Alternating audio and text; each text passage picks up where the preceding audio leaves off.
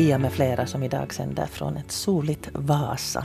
Alla mina gäster är från Vasa så att istället för att flytta berget till Mohammed så fick Mohammed flytta till berget. Och det är helt underbart att vara här. Idag ska vi prata om att använda händerna. Vad betyder det? Före industrialismen för bara ungefär 200 år sedan så skapades ju alla våra kläder, redskap och möbler för hand. Idag finns allt att köpa, ofta för en väldigt billig peng. Det finns dyra märkesbutiker och billiga loppisar. Maskintillverkat och exklusiva hantverk. Varför ska vi då sätta tid och energi på att handarbeta eller slöjda? Nå, kanske för att vi mår bra av det. Vi ska alltså diskutera handarbetets betydelse. Att sticka, virka, väva, tova, snida, tälja, snickra, måla, färglägga och så vidare. Varför ska eller varför vill vi göra det? Och gäster idag är lektor Barbro Sjöberg från Åbo Akademi och Li Esselström, känd från tv-programmet Strömsö. Ni vet hon som alltid hittar på nya grejer att göra. Och dessutom har vi en överraskningsgäst som jag inte har meddelat om i pressbuffen, det vill säga Maria Blomberg. Hon arbetar med flyktingar men hon är också knappmakerska och garnmorska. Vad det betyder ska vi höra lite senare. Men första frågan till er alla förstås är att vad har ni på gång just nu i handarbetskorgen eller vedlidre? ja, vad har man inte på gång? Eh, jag har alltid flera projekt på gång samtidigt, därför att olika projekt ger mig olika saker.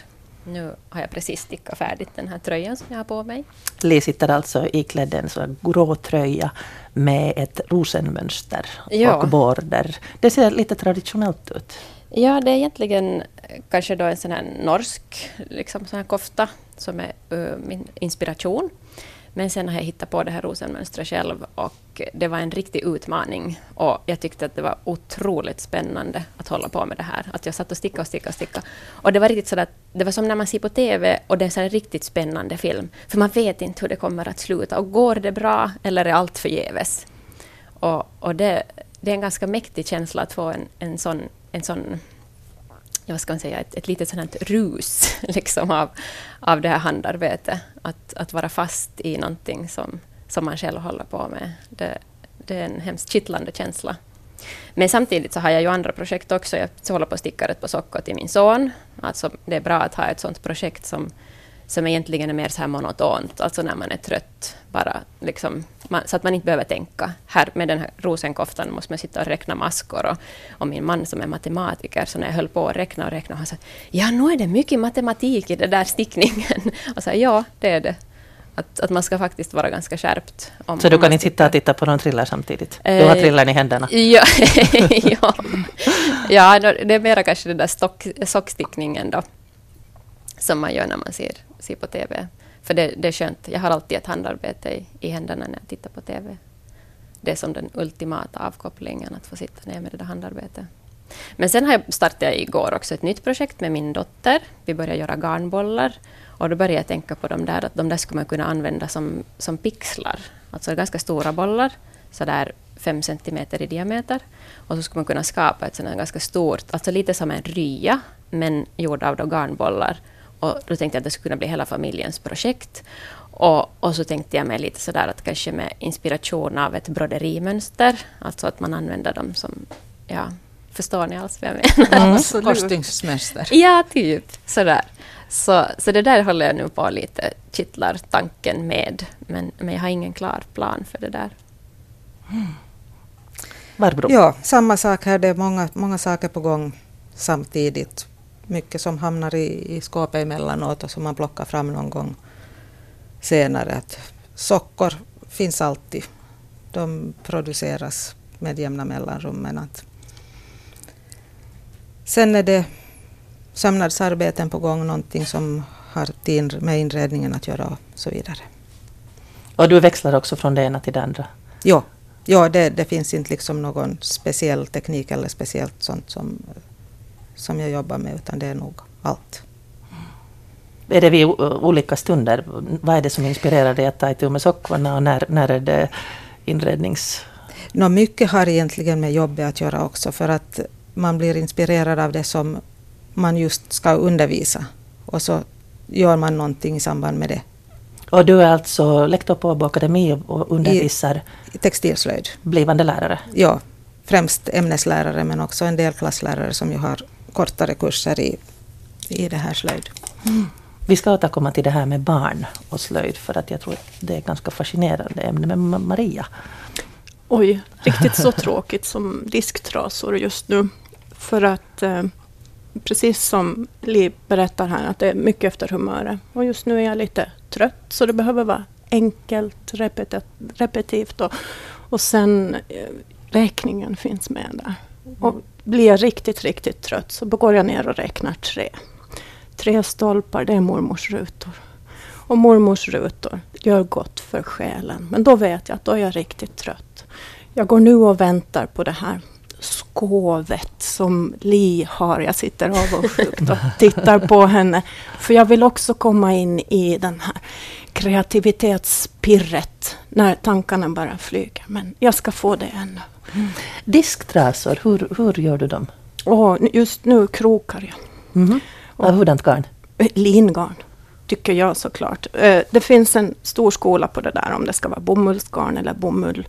Eh, Bambu tycker många om och sånt här. Men jag har fastnat helt och hållet för lingarn. Det är spännande för att i senaste program så pratade vi om, eh, Maria Antas var min gäst och vi pratade om städande och hon bor nu i Tyskland. Och sa det att där använder de flesta disktrasor och inte diskborste så som vi gör. Och den här känslan när man har den här trasan i handen så känner man smutsen på ett helt annat sätt. Trasan är ju betydligt mjukare och, och trevligare än en diskborste. Då måste jag inflika där att eh, det var så intressant den här undersökningen som jag läste att 46 procent tycker att, att det är texturen i garnet som är viktigare än färgen och, och, och hur det inverkar på humöret. Och, och det där är ju, alltså, det handlar ju om taktil stimulering, alltså att, att liksom den där känslan. Jag, tänkte bara på ditt lin där, att det är lite sådär grovt. lite grovt i livet just nu. och, och kargt. Och, och sådär. Medan, medan mina garnbollar då är det här mjuka, fluffiga, sköna. Att, att det, det är också väldigt intressant att, att man väljer sina projekt liksom, beroende på vad man, vad man har för behov. Också Men- där Där har det väl att göra också med att linne torkar snabbt. Att Ja, det, att det passar sig mera som hygieniskt. disktrasa. Ja, helt klart. Jag har tusen miljoner saker varför lin är bäst. Eh, det tänker jag på när du tänker texturen. Har ni olika vintersäsong och sommarsäsong handarbete? För att händerna vill känna olika saker sommar och vinter. Virka, sticka. Eller kör ni samma sak året runt? Nej, alltså bomull är ju nog något som jag förknippar med sommaren. Att jag, jag, jag gör mycket mattrasor, jag river mycket kläder, sitter och klipper medan barnen, medan jag vaktar barnen som simmar, så sitter jag och klipper mattrasor till exempel. Att det gör jag ju ofta. Men, men egentligen handlar det mer om inspiration för mig, för att just nu är jag inne i en sån här, riktigt sån här garn, och, och jag, det är mycket ylle jag använder. Och nu känner jag bara att jag har så många sådana projekt som bara pockar på och vill ut och vill, vill liksom komma fram.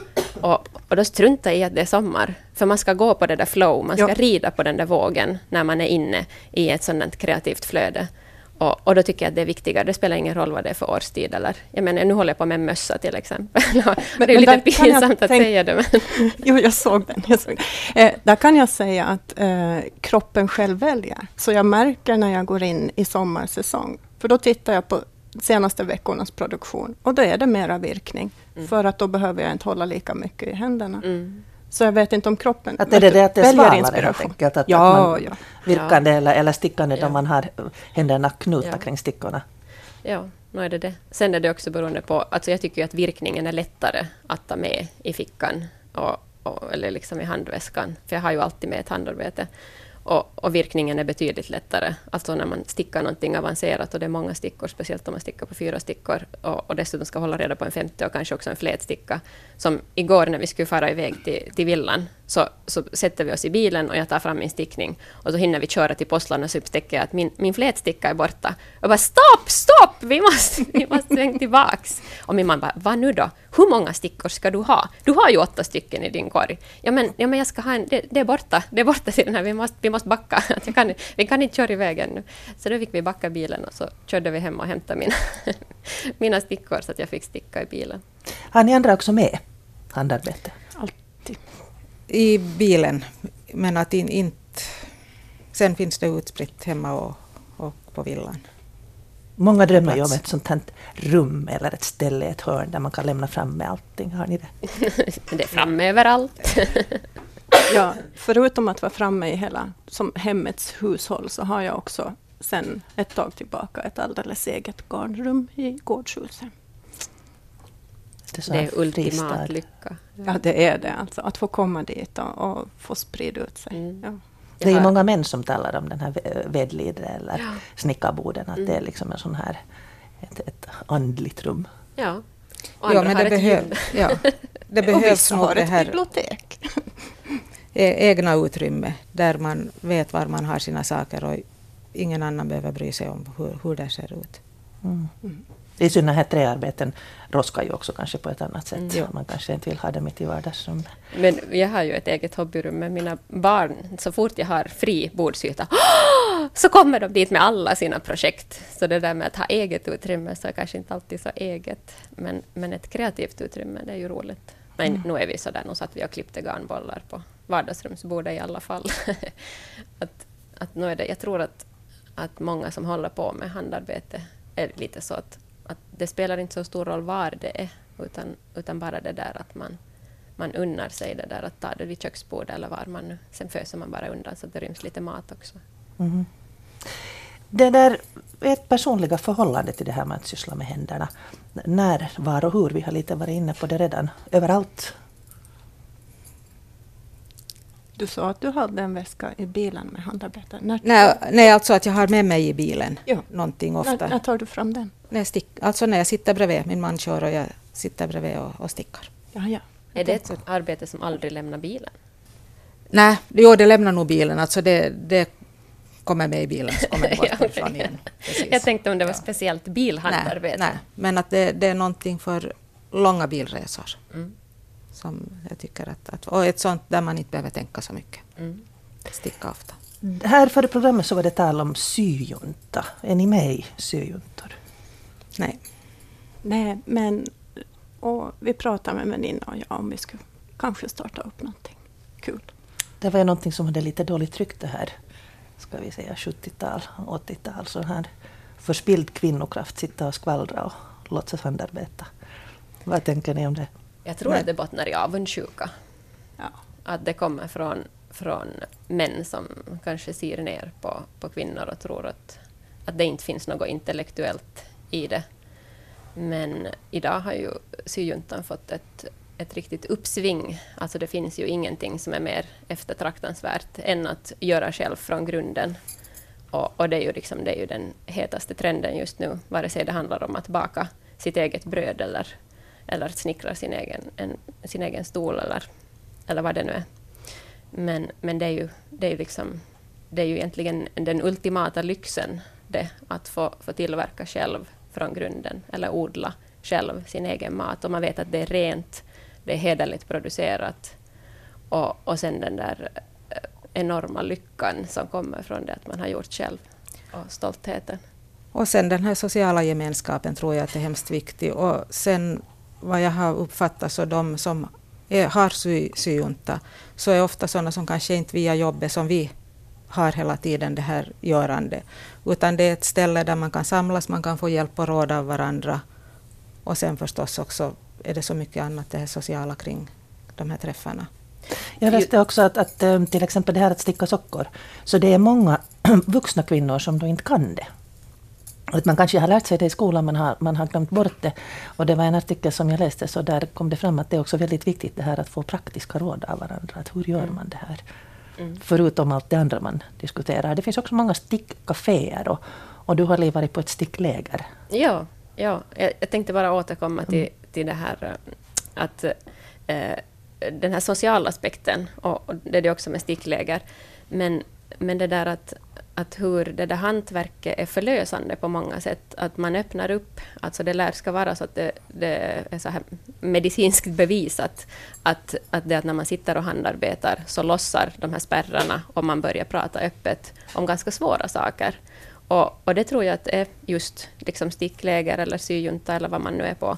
Men, men att, att man har det där för händerna så gör att, att spärrarna, trösklarna är inte lika höga och, och det blir automatiskt, det, liksom, det kommer ur en, sånt som behöver komma ur en. Och, och man får, får diskutera med andra. Och, och sen det fina med, med, med, att man har det här handarbetet, så är att sen om det, liksom, om det blir för svårt att prata om det, så är det hemskt lätt att backa. Man kan, man kan liksom då fråga att, att ja, du, nu, nu, nu har jag liksom ett problem här med den här stickningen. Hur, hur gör du din fläta? Eller, hur, eller vad tycker du nu? Sådär, att man, och, och, det är liksom inte någonting, det blir liksom inte ett abrupt avbrott i samtalet på något vis, fast man byter samtalsämne. Så det är som en, en bra sådan bakventil, det där. Och, och det tyckte jag ju också själv, att, att det var där på sticklägret. Att, att visst var det så att man satt och, och nördade in sig och pratade om den här stickningen, men sen blev det också så att man öppnade upp och man pratade om, om barn och, och problem och, och, och liksom allt, allt egentligen som hör livet till. Alltså jobbiga saker och, och, och lättsamma saker. Och, och, ja, allt mellan himmel och jord egentligen. Och, och det blir hemskt fin gemenskap. Och, och väldigt spännande på det viset att, att du kanske inte egentligen har någonting alls gemensamt med de där andra. Alltså ni skulle aldrig träffas om inte ni skulle ha haft det där gemensamma handarbetet. Och, och det spännande är ju då att den andra människan kan ju ge en helt annan syn på, på dina problem eller det som du skulle vilja liksom prata om. Eller, och, och det öppnar då nya portar igen och man kan se, se världen från andra, andra håll. Nu har vi ju inte någon man med här. Vi har ett inslag som vi ska höra strax där jag pratar med en man. Men att det ser man ju många gånger att hos män så kan det vara en sån här gemenskap som kommer av just den där gemenskapen föds i och med det att de sysslar med något projekt. Mm. Det ska muttras och skruvas och, och det där. Och då blir det den här kontakten, ser det åtminstone ut utifrån. Ja, det där har väl också bevisats när man ser liksom på relationer mellan flickor, alltså flickor som är kompisar och pojkar som är kompisar. Pojkarna har mer det här att man har ett gemensamt intresse. Det är fotboll eller det är någonting sport, annan sport eller, eller någonting. Sen är det inte så stor betydelse hurdan man är som människa. Medan flickorna som, som blir kompisar så är det det här mera psykiska, gemensamma, det som man, man är intresserad av som, som människa. Mm. Ja, för ett tag sedan så åkte jag tåg från Helsingfors till Vasa än en gång. Och alla, alltså typ på riktigt alla, satt och stirrade på rutor av olika storlek. Det var telefoner, det var surfplattor. Nej, inte mormors rutor. Utan, utan sådana här elektroniska rutor, laptopar och liknande, utom en.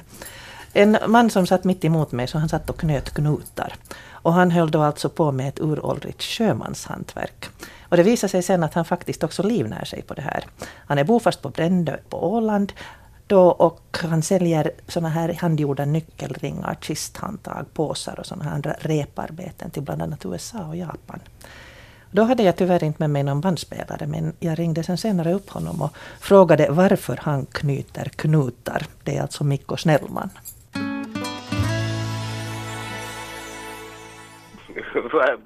Vad knyter man knutar?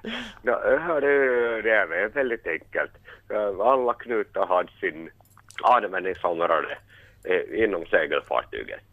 Så att, det är väldigt enkelt med det.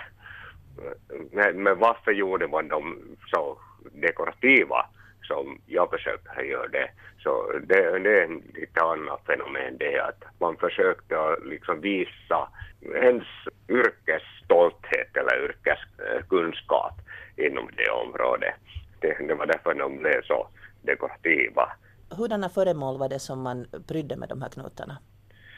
Hörde, det var egentligen, om vi säger så, att alla knutarna hade sin egen användningsområde. Så, så det var inga som prydnadsföremål från första början. För det mesta var det stoppknutar helt enkelt för, för att låta tåget ska inte löpa genom blocken och, och sådär. Men så småningom så man ville visa att, att man kunde göra någonting mera än, än bara göra stoppknutar. Så det var därifrån den här traditionen kommer. Och sen kunde det utvecklas till, till vad som helst förstås, som mer eller mindre som, som konstverk. Hur kom det sig att du började med det här? Ja, se, sedan när jag var liten så har jag varit, varit intresserad av, av liksom sjömansarbeten och farsan min lär, lärde mig att knyta de vanligaste knopar och, och spejsa och, och sådär. Det, det hör till, till livet när man är en, en båtmänniska. Men, men eh, egentligen var det så att det var ett par år sedan när, när min, när min farsa dog så fick jag tillgång till, till sånt material som han hade forskat. Han äh, kände av hans äh, egen farfar. Och han började forska liksom hans farfars liv och som visade sig vara, vara en sjökapten uppe i Uleåborg och i de, de trakterna. Jag fick tillgång till den här materialen sen när farsan dog här för ett par år sedan. Och, och det var väldigt intressant att läsa om sjömännens liv. Boken egentligen som han skrev heter ju purjelaivolla isoisäni kanssa eller någonting sånt heter det. Och det var väldigt intressant att liksom få ta del av, av sjömännens liv i segelfartyget. Och det, det var där som, som ett intresse för mig kom, kom till det här med att och, och fortsätta med det här sjömanskonsten. Mm. Och du tillverkar då hurdana föremål? Hörde jag, låt vi säga så att, så att jag har, har som bakgrund har jag tradition till, till det där hela sjömaning heter det på, på svenska. Men, men jag försöker att ha, ha en liten egen sådär twist i det. Det är lite svår, svårt att beskriva det här. För det mesta är det ju helt traditionella saker som handtag till sjömanskistor och nyckelringar och... Det var någon slags, då när vi träffades så höll du på med någon slags väska? Ja, no, men det, det var ju en, en grej. Ja, det heter så gott som Dittibag. Det var och ett sätt för en sjöman att bevisa hans egen liksom, kunskap. Hurdana liksom, sömn kunde man göra, hurdana knutar kunde man göra. Så, där. Så, så, så det helt, helt liksom bygga på att visa sin egen uh, yrkesstolthet och yrkeskunskap. Och det, det, var där, därifrån jag får min, min liksom, inspiration, så att säga. Mm. Men vad betyder det för dig att sitta och, och knyppla och knyta? Ah. Hur länge jag får tid. Hör du, det, det för, för min egen del är det väldigt, ja, hur ska jag säga, meditativt på sätt och vis. Ja, jag tycker om om att göra saker som är logiska och liksom som, som jag förstår om. Jag, alltså jag har bakgrund i snickeriet så att liksom det är därifrån kommer eller tänkande med naturmaterialer och allt det där. Och det är det som är väldigt givande för mig och, och gör saker på det där viset. Och det, det, det är väldigt fascinerande helt enkelt att knyta knoppar. ja, jag kan ta det till den längre nivån att, att jag, jag knutar bort mina knutar i mitt liv. men, men vi kanske skulle gå dit. Och det är alltså Mikko Snellman från Åland. Du lyssnar på Pia med flera. Du når mig på pia.abrahamssonsnabelayle.fi om du vill delta i den här diskussionen om handarbete. Och gästerna här i studion, Barbro Sjöberg, Li Esselström och Maria Blomberg, har mycket att komma med när det gäller det här med att till exempel sticka. Det är världsstickningsdagen den 11 juni bland annat och då ordnas det mycket evenemang överallt. Men Mikko talar här om att knyta upp knutar i sig själv medan han knyter de här knutarna. Vad väcker det för tankar i er? Du var lite inne på det här med det här terapeutiska. Jo, jag tror att det är ett sätt, alltså istället för att bli aggressiv eller verbal eller så, så är det ju som skönt att ha någonting som, som man gör med händerna. Alltså att ta sig an sina problem och, och få lite sinnesfrid. Man hinner tänka, tänka de tankar som behöver tänkas. Och, eh, jag, jag, jag, upplever nog att, att handarbete kan ge, ge liksom den här terapeutiska effekten. Och, och det finns det ju vetenskapliga bevis för också. Mm. Ja, sen det här med just de här sjömanshandarbetena. Att som han sa där att, att först har det varit ett, ett behov som man har fyllt. Man har behövt vissa typer av knutar för att, att det här seglandet ska fungera.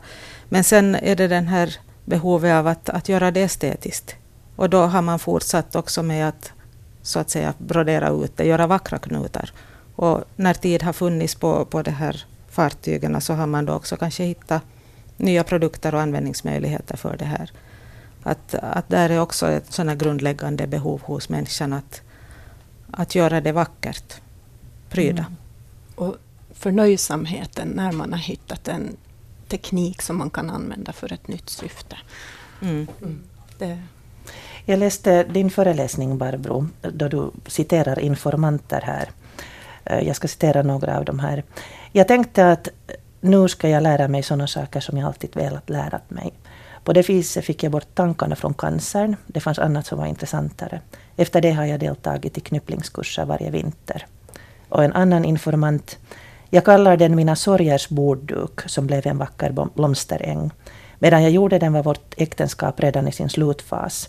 Det var broderiet som gjorde att jag orkade från en dag till en annan. Hela tre år gick som i dimma, som jag helst inte vill minnas. Men utan handarbeten hade jag inte orkat en dag. Jag gjorde också stora lapptäcken. Fogade jag ihop mitt liv av lappar igen? Jag vet inte. Ja, det här är från Sinikka Pöllanens forskning där hon har, har det här intervjuat människor om, om deras livsöden och, och det här hur olika arbete med händer har, har liksom hjälpt dem på fötter igen. Och där visar det ju nog att hur viktigt det är det här att ha någonting att göra, att se ett konkret resultat av, av det som man gör. Och också det estetiska kommer fram här, att, att det, man gör det vackert och man, man kanske på det viset kan glömma det som har varit jobbigt eller, eller bearbeta det på ett annat sätt. Den här Sinikka Pöllanen hon är alltså forskare vid Östra Finlands universitet och hon talar också om en hunger efter att få göra. En upplevelse av flow då man gör. Mm. Ja, och, och, det tror jag nog finns hos de flesta. Bara man liksom hittar de, de rätta materialen, teknikerna, det som passar en själv. Men där tror jag det är lite som med lycka. Den är inte allestädes närvarande. Man behöver de där tråkiga stunderna emellan för att uppskatta lycka, för att uppskatta flow. Mm. Eller har du liv på hela tiden? Ja, jag, jag är nog ganska ofta i flow faktiskt. När det kommer till handarbete. Ja, för jag får vänta ut mina flowperioder ibland. Ja. Men då uppskattar jag också tråkigheten, för det är där kreativiteten föds. Mm. Ja, fast flow flöder, föder också flow. Alltså när, när man liksom, ja, en sak spinner vidare till någonting annat. Men, men jag tycker att det var hemskt intressant också med den här engelska undersökningen som är gjord av Churchill och Riley. Och där 80 procent eh, visar att, eh, eller 80 procent eh, av de som har depression så upplever att, att de mår bättre när de handarbetar, om de handarbetar mer än tre gånger i veckan. Och på samma sätt de som känner kronisk smärta, det var 30 procent som hade Eh, deltagit i den här undersökningen eh, som hade kroniska smärta. Och att den där fysiska smärtan avtar medan de handarbetar. Och det, det, är, ju, det är ju stort. Alltså, att det är ju som en välgörande medicin utan att den på det viset kostar samhället någonting eller man har ju forskat mycket i hur motion påverkar till exempel depression och, och nedstämdhet eller allmänt välbefinnande. Mindre i det här hur handarbete, men den forskningen är väl på kommande, att man har kunnat visa att endorfiner och dopaminer utsöndras. Och oxytocin. Det har ju kommit hemskt mycket sådana uh, undersökningar och, och jag tycker att den, det, börjar liksom bli allmänt mer uh, välkänt. Och jag har själv alltid haft en sån där eh, tanke om att, att någon gång sen kanske eh, Eh, att jag skulle ha ett åldringshem som är eh, specialiserat på, på det här, därför att jag tror att de som handarbetar mår bättre. Det har alltid varit som min min mantra. Och, och, det var jättespännande också när man började titta i de här. Så var det en annan undersökning från 2009 som, som hade just den här tanken att, att eh, den, den som hade skrivit den här så funderar att det kommer kanske att komma på recept, liksom handarbete. Man går till psykologen och kommer hem med en ja, sticknings... Att man blir beordrad, beordrad att, att, att handarbeta. Det hörde jag om att, att äh, en kvinna med ledgångsreumatism hade blivit ordinerad stickning just för att mjuka upp handlederna. Mm. Och jag känner också en, en kvinna som, som gör miniatyrer som, som eh, he, alltså, egentligen skulle hon inte klara av det på grund av sin sjukdom, men därför att hon har gjort det så är läkarna jätteförundrade över, över vilken framgång och, och att hon, att hon liksom har lyckats hålla den här elasticiteten i, i, i fingrarna och, och armarna på grund av det här hantverket som hon håller på med. Men också elasticitet i hjärnan har jag förstått. Jo. Det som du Li här i början berättade att när du med dina rosor får sitta och räkna timman sa det att det är mer eller mindre matematik. Um, så det har väl visats i forskning också att det ger näring åt hjärnan, att det hjälper en att hjälper utveckla koncentrationen. Att man blir helt enkelt mera förmögen. Det vet man ju själv om man sitter på en föreläsning. Mm. Så om man sitter och, och mm. gör någonting med händerna. Många sitter och ritar blommor. Mm. Jag är själv lite rastlös i personligheten och handarbete ger mig tillåtelse att sitta ner. Och just då kommer de, de längre tankarna.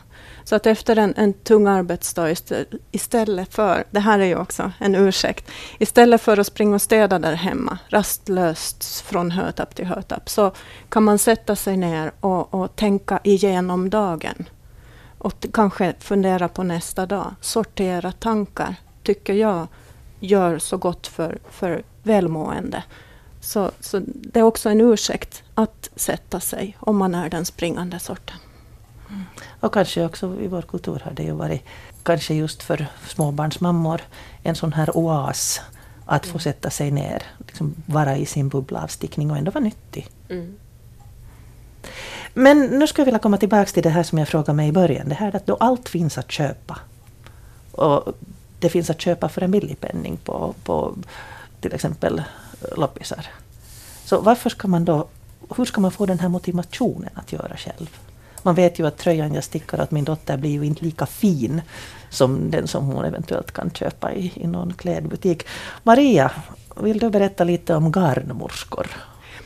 Ja, garnmorskor är ett fint gäng. Um, för att vara garnmorska så tillverkar man något och ger bort åt någon annan. Man värmer någon, kanske någon man inte känner.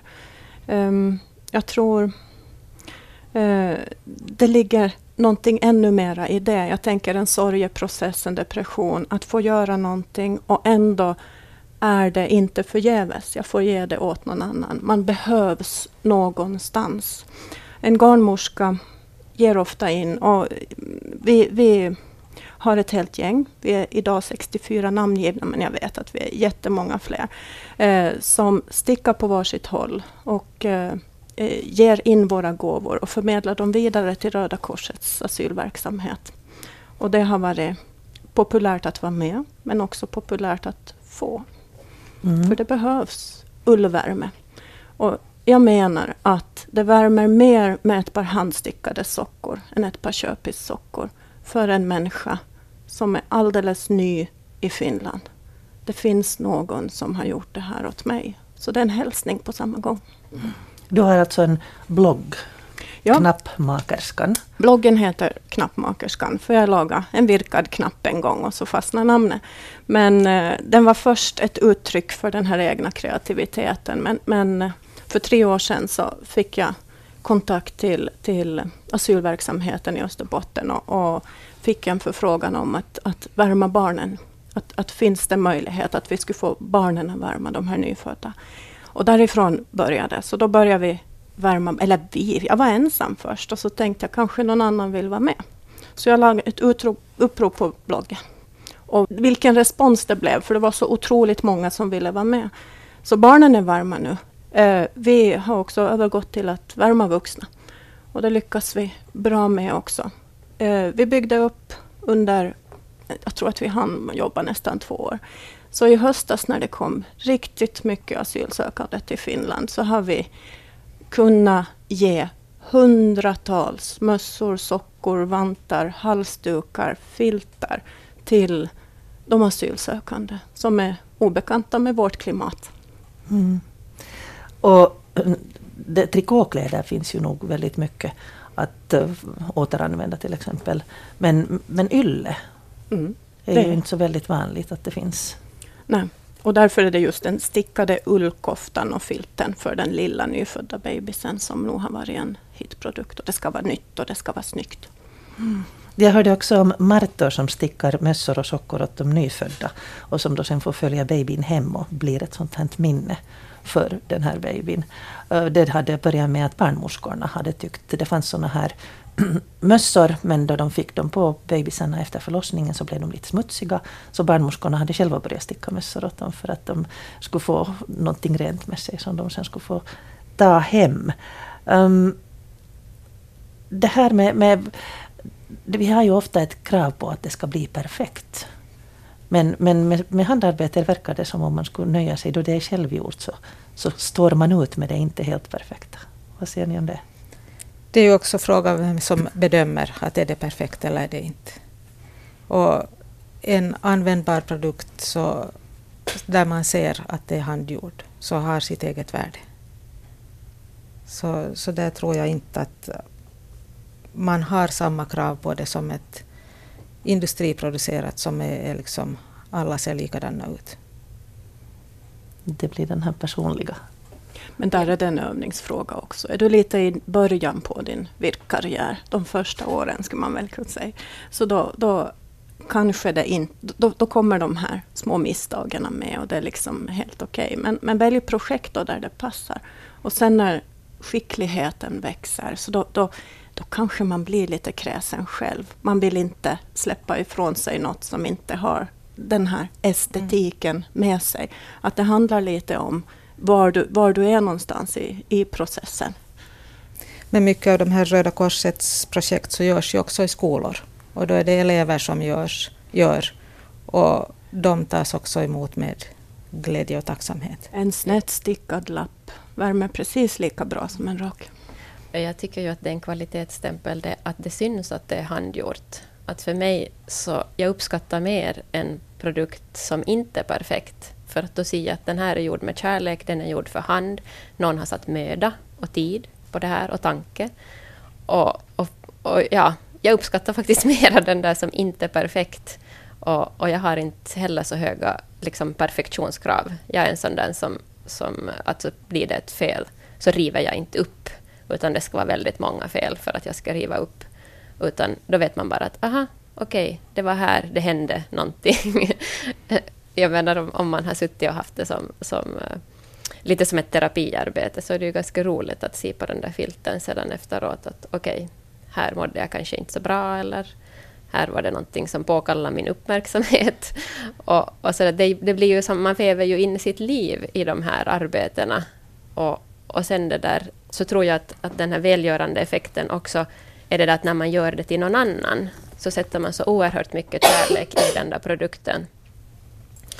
Och, och då får man ju också bort de där tankarna. Ens egna problem blir så mycket mindre när man tänker på någon annan människa och, och, och vad, liksom, vad den har för svårigheter som den, den går igenom. Och så, och så vill man göra liksom, världen lite bättre för den andra människan och, och då blir ju världen lite bättre också. Mm. Det är väldigt konkret. Jag tyckte så väldigt mycket om då jag hörde Maria om ditt det här garnmorskeprojektet. För att eh, det som det stod i den här intervjun med dig, det här att den människan som får den här gåvan får då en hälsning samtidigt från en medmänniska. Mm.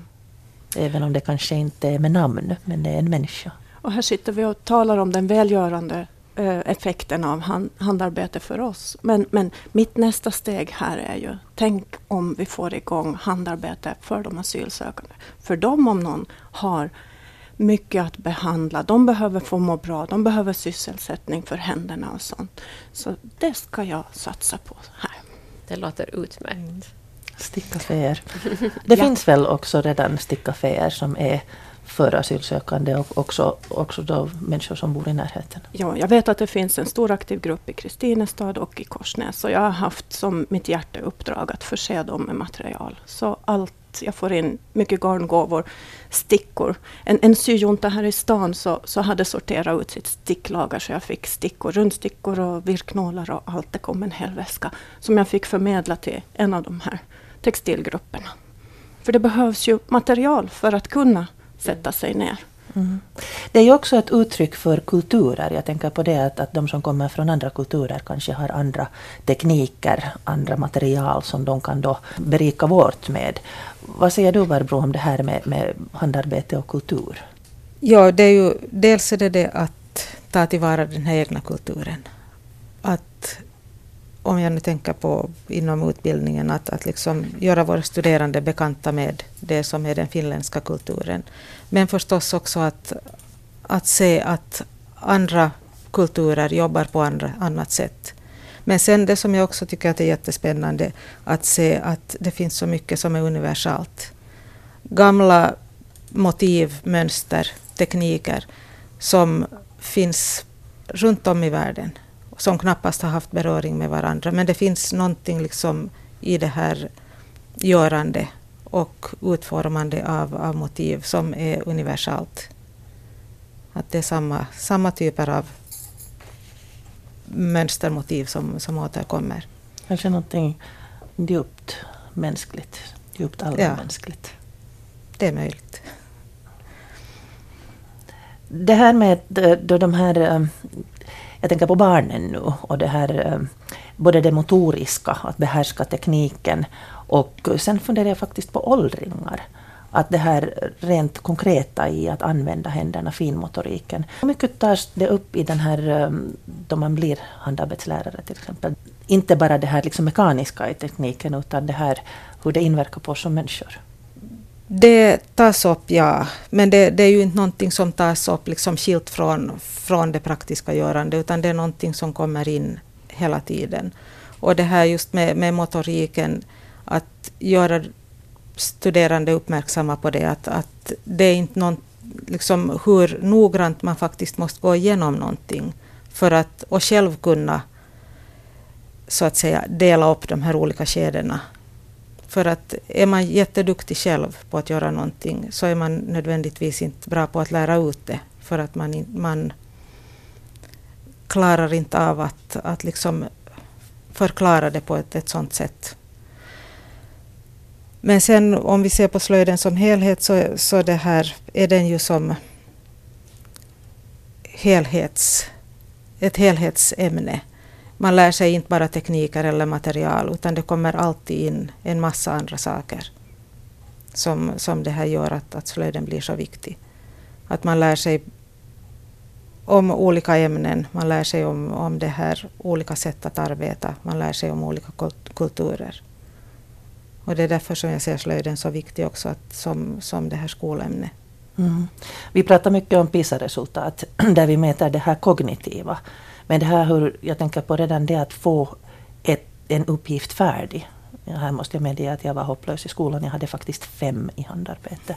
För att eh, jag intresserade mig inte för uppgifterna. Vi skulle sy några hålsömsgrejer som såg ut som en disktrasa när jag var färdig. Men, men det här att få en... Eh, kunna göra en, en, en, liten grej och se den bli färdig och vara stolt över den. Så det utvecklar ju också ens självförtroende, ens kapacitet att lära sig. Man litar på att man kan lära sig. Ja, det har ju nog kommit tankar om, kanske mera från den här slöjdsidan, om att, att orsaken till att PISA-resultaten ser så bra ut är att vi har obligatorisk slöjd. För att det är liksom ett ämne som täcker allt och det, det utvecklar alla, eller så mångsidigt, eleverna.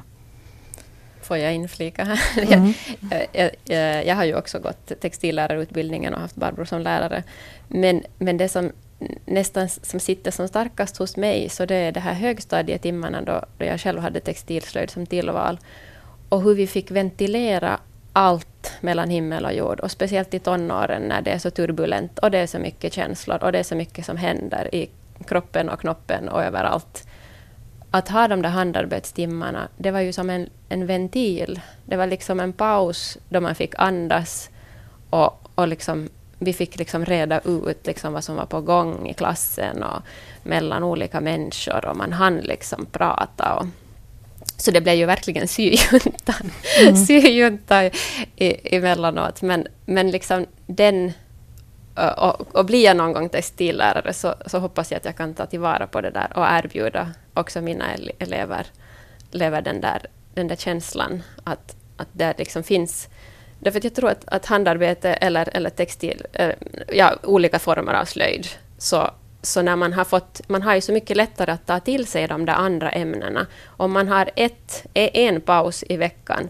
där man, där man liksom Eh, gör med händerna, man får ut de där känslorna, då har man ju så mycket lättare sen att sitta still på nästa lektion och lära sig engelska eller vad det nu är. Att, eh, att det som... Jag, jag tror att slöjden är oerhört viktig och, och, och, jag tror också att det är på grund av slöjden som, som vi presterar bra i skolan, för att det finns det där eh, och behovet hos människor att få, få vara kreativa och, och få göra med och skapa med händerna. Ja, där är det ju det just att, att man ser kanske slöjden som den här eh, avkopplingen, den här eh, upp, ska vi säga, pausen i de här teoretiska ämnena. Och det är precis som du säger, att den är otroligt viktig för att man ska orka med de här andra ämnena. Men samtidigt så ger den ju också mycket kunskap och, jo, jo, färdigheter. Jo. Och det är det som man kanske missar i den här diskussionen, att man ser det enbart som den där avkopplingen från det teoretiska. Mm. Men, men det är ju tvärtom så att, ja. att, man sitter ju, jag menar för att kunna göra de där mönster, du ska ju liksom kunna förstora och förminska mönster, du sitter och räknar mm. konstant hela tiden, du ska liksom visuellt liksom kunna framställa och, och se, se vad det är, vad det ska bli. Alltså det, det är ju enorm kapacitet som ska till för att göra det där. Och ska du dessutom klara av att prata samtidigt, ja. så då ska du vara grymt skicklig. det, jag läste om en, en där tvärvetenskaplig forskning i Helsingfors universitet, där bland annat professor Pirita Seitama Hakkarainen. Den heter Handling Mind Embodiment Creativity and Design. Och där är de med både neurovetenskap, psykologi och pedagogik. Och de hade visat att det ökar gestaltningsförmågan och förståelse för former och förmågan att se likheter och olikheter och inverkar det mätbart på hjärnan och finmotoriken. Så att det är jätteviktigt det här. Mm, det finns ett projekt som heter OPE-art.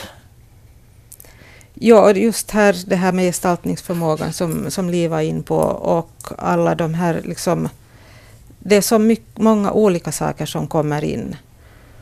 Och Problemlösningsförmågan. Ja. Så du ska ha enorm problemlösningskapacitet Precis. för att klara av det här.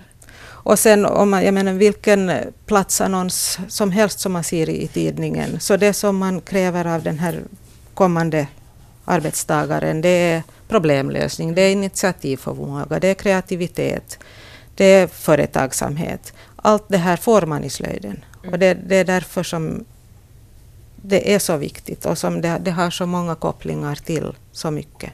Mm. Ja, Maria? Eh, jag tänker här, du säger neurologiskt och sånt här. För att, att får man sticka på ett möte? Det, det, har varit no-no förut. Men för mig så handlar det helt klart om att när händerna får bli upptagna, då blir hjärnan ledig. Så jag sitter och stickar på styrelsemöten, på föreläsningar och sånt här lite så där funderar folk att, att tänker hon bara på sitt hantverk? Men, men hantverket i händerna gör att hjärnan blir ledig att lyssna. Skulle jag inte ha det så skulle det ju vara det här liksom två liter mjölk, ett kilo mjöl istället. Och, och jag skulle missa vad som pågår i rummet. För att neurologin funkar så i huvudet. Det finns en, en fin motorisk rastlöshet som jag får utlopp. Och här tänker jag på, på barn och unga. Eh, med lite mera myror i kroppen i skolan. Vi har stressbollar, vi har allt möjligt. Sätt garn, virknålar, sätt något i händerna på dem. Och koncentrationsförmågan lyfter. Att det är så, ja, sitta och rita doodlar på ett papper, färglägga och samtidigt lyssna. Mm. För, för vissa människor så blir inte upptagna av att handen gör något, utan de gör sin hjärna ledig. Och, och det tycker jag behöver lyftas fram. Man, man finns närvarande i rummet trots att händerna arbetar. Mm, sen kanske man inte behöver den här lugnande medicinen heller på samma sätt. Mm. Därför att mm. handarbete, det som man har för händerna, är den där lugnande medicinen. Och och sen är det ju kanske det, svårt, det är ju svårt att lära någon ett nytt hantverk. Att det är ju egentligen sen när det sitter, sitter i, när, det liksom, när man en gång har lärt sig... När det, då, då, kommer, ja, ja, då går det liksom på en automatik. Mm. Och då kan, då kan man liksom ha andra ö, ö, effekter av det. Ö, med själva det där lärandet innan man har fått... Men jag tror ju att det finns ett hantverk som passar för alla. Att det, det är bara det att, att den som säger att men jag, det där hantverket det är inte något för mig. Men då har den inte hittat sitt. Att det kanske är luffaslöjd eller pärlarbeten eller makramé eller vad det nu kan vara. Att, att det finns ju så många olika, så att jag tror att det finns något hantverk som väntar på alla. Och, och, när man har hittat sin grej, så då kan man nå alla de här flow och allt det här lugn och ja, allt det som vi har pratat om här idag. Mm. Jag tänkte också att ofta tar man ju då stickning eller virkning just som exempel, eller sen då träslöjd. Men jag menar ikonmåleri. Mm. Eller eh, det som nu är på att man sitter färglägger, färgläggningsböcker för vuxna. Men där hade Lidu på, på extra syslöjdstimmarna i högstadiet. Då var det den sociala samvaron. För mig så är hantverket, jag, jag tar en polarisering här, därför att då har vi ikonmåleri och färgläggning, att få gå in i bubblan. Mm. Att få stänga av omvärlden totalt. För jag hade extra syslöjd i högstadiet jag också. Jag har ingen aning om vad som hände i klassrummet. Fullständigt koncentrerad på mönsterritning, uträkning, mm. allt. Min bubbla mm. fanns där och då för att jag kunde göra det. Mm. Så, så beroende på vem man är så, så kan man få olika utav det. Jag tror att, all, som du säger, det finns ett hantverk som väntar på alla och det finns effekter som mm, gör gott för oss var vi än är i livet. Det där finns vetenskaplig liksom, undersökning på det där också. Och, och, det är jättespännande att de som är introverta mm. och, och, och, har svårt med sociala sammanhang, mm. men om de får komma med i en sån här hand, handarbetsgemenskap, så blir det ett sätt de går dit en gång i veckan och de kan sitta där med sitt handarbete och inte säga någonting alls över, överhuvudtaget på, på hela den där stunden. Men de har varit ändå sociala, för de har varit med i det där sociala. Och det där gör så oerhört gott för människan. Och, och sen mår de bättre efteråt. Och, och, och liksom att våga komma ut. Och då blir det också att de kanske känner annars att de inte kan, de kan inte prestera. De, de, blir, de börjar stamma när de ska prata med folk, eller någonting annat. Men det där handarbetet så räddar dem för att de kan sitta där. Och inte spelar det så stor roll egentligen vad det är de gör. Men de kommer ut och de får det där sociala sammanhanget. Och, och det finns väldigt intressanta grupper nu också som de, de gör med tonårsflickor. Eh, med lite eh, sociala problem och, och sånt. Här. Men att man träffas runt det där hantverket och handarbetet. och sen får man då prata om känslor och, och man får eh, lära sig att uttrycka sig och, och, och lyssna då på andra om man inte själv vill säga någonting. Och, och det där tycker jag är ganska fantastiskt, att, att man mer och mer nu, alltså att det börjar, det liksom bubblar, tycker jag, nu i samhället av sådana här innovativa eh, projekt med, med hantverket i fokus och att man faktiskt ser den här nödvändigheten i, i, i Känner ni till om det finns något eh, projekt med, ska vi säga ADHD-personer eh, eller med, med minnesstörningar? Man skulle kunna tänka att, att eh, till exempel det här tvåaviga tvåräta skulle kunna finnas kvar i en, en minnessjuk människans händer. Det vet jag att på åldringshemmen så, så gör man ofta, har det här som terapeutiskt, alltså äh, handarbete, just för att det är ett hantverk som de har lärt sig någon gång, antagligen som barn, och då sitter det i. Så det där, fast allt annat har farit, man inte vet vad folk heter och, och, och allting annat har farit, men, men det där hantverket sitter i, och, och hur det liksom bidrar också till att när de gör det så kan de också minnas andra saker bättre. Eh, men där är det ju just det där viktiga som jag tycker att, att allt hantverk egentligen ska handla om. Att det ska komma från en själv, att det ska vara sprunget ur den egnas lust till att göra. Alltså, det funkar inte att det är, en, det är en grupp där det är en som bestämmer att nu ska alla göra likadana sådana här mm limma mjölkburkar. Ja, typ. Men, men, men när det kommer från en själv, när man själv får välja sitt projekt, att det är då som, när man går på den egna inspirationen, att då får man alla de här välgörande effekterna också på åldringshemmen. Att, att på ditt åldringshem? ja, på mitt också. Ja, ja sen mitt framtida. Får jag boka plats? ja, men visst, ja, men visst. Det är öppet för alla. Välkommen. Svämmar över av garner och snören. Och jag såg faktiskt, eh, då vi talade med Mikko här om de här snörarbetena, så någonting som var väldigt vackert var flaskor som uh, hade ett sånt här uh, nätmönster av knutar runt omkring sig, vilket säkert var väldigt praktiskt då när båtarna lite gungade. Mm. Inspiration till den som nu hör på det här och funderar på att jag skulle kanske vilja också få den här flowen. Vad ska man göra? Vi tar ett snabbt varv. Man kan gå in på Instagram. Okej. Okay. Paja garn. Alltså riktigt, ta ett garnnystan och känn. Gå med i någonting. Stickcafé, ta del av, av kurser. Hitta de här människorna som man kan få hjälp och inspiration av. Mm. Och allt det där finns ju online nu för tiden, så man behöver inte ens förflytta sig från sitt hem om man inte känner för det, utan man kan connecta via, via nätet. Och man kan lära sig att sticka en hel Absolut. på nätet. Ja, absolut. Sockor, sockor, sockor behövs det i alla hushåll då vi bor i Finland. Det är åtminstone en sak som man kan börja med som är ganska hanterligt. Jag ska börja då jag kommer hem. Tack Li Essenström, tack Barbro Sjöberg, tack Maria Blomberg, garnmorskan. Jag bär med mig det ordet också. Det var ett så underbart. Du som känner för det så kolla upp knappmakerskan på nätet så kan du gå med och göra någonting. Jag heter Pia Abrahamsson. Du når mig på pia.abrahamsson.yle.fi. Hör av dig.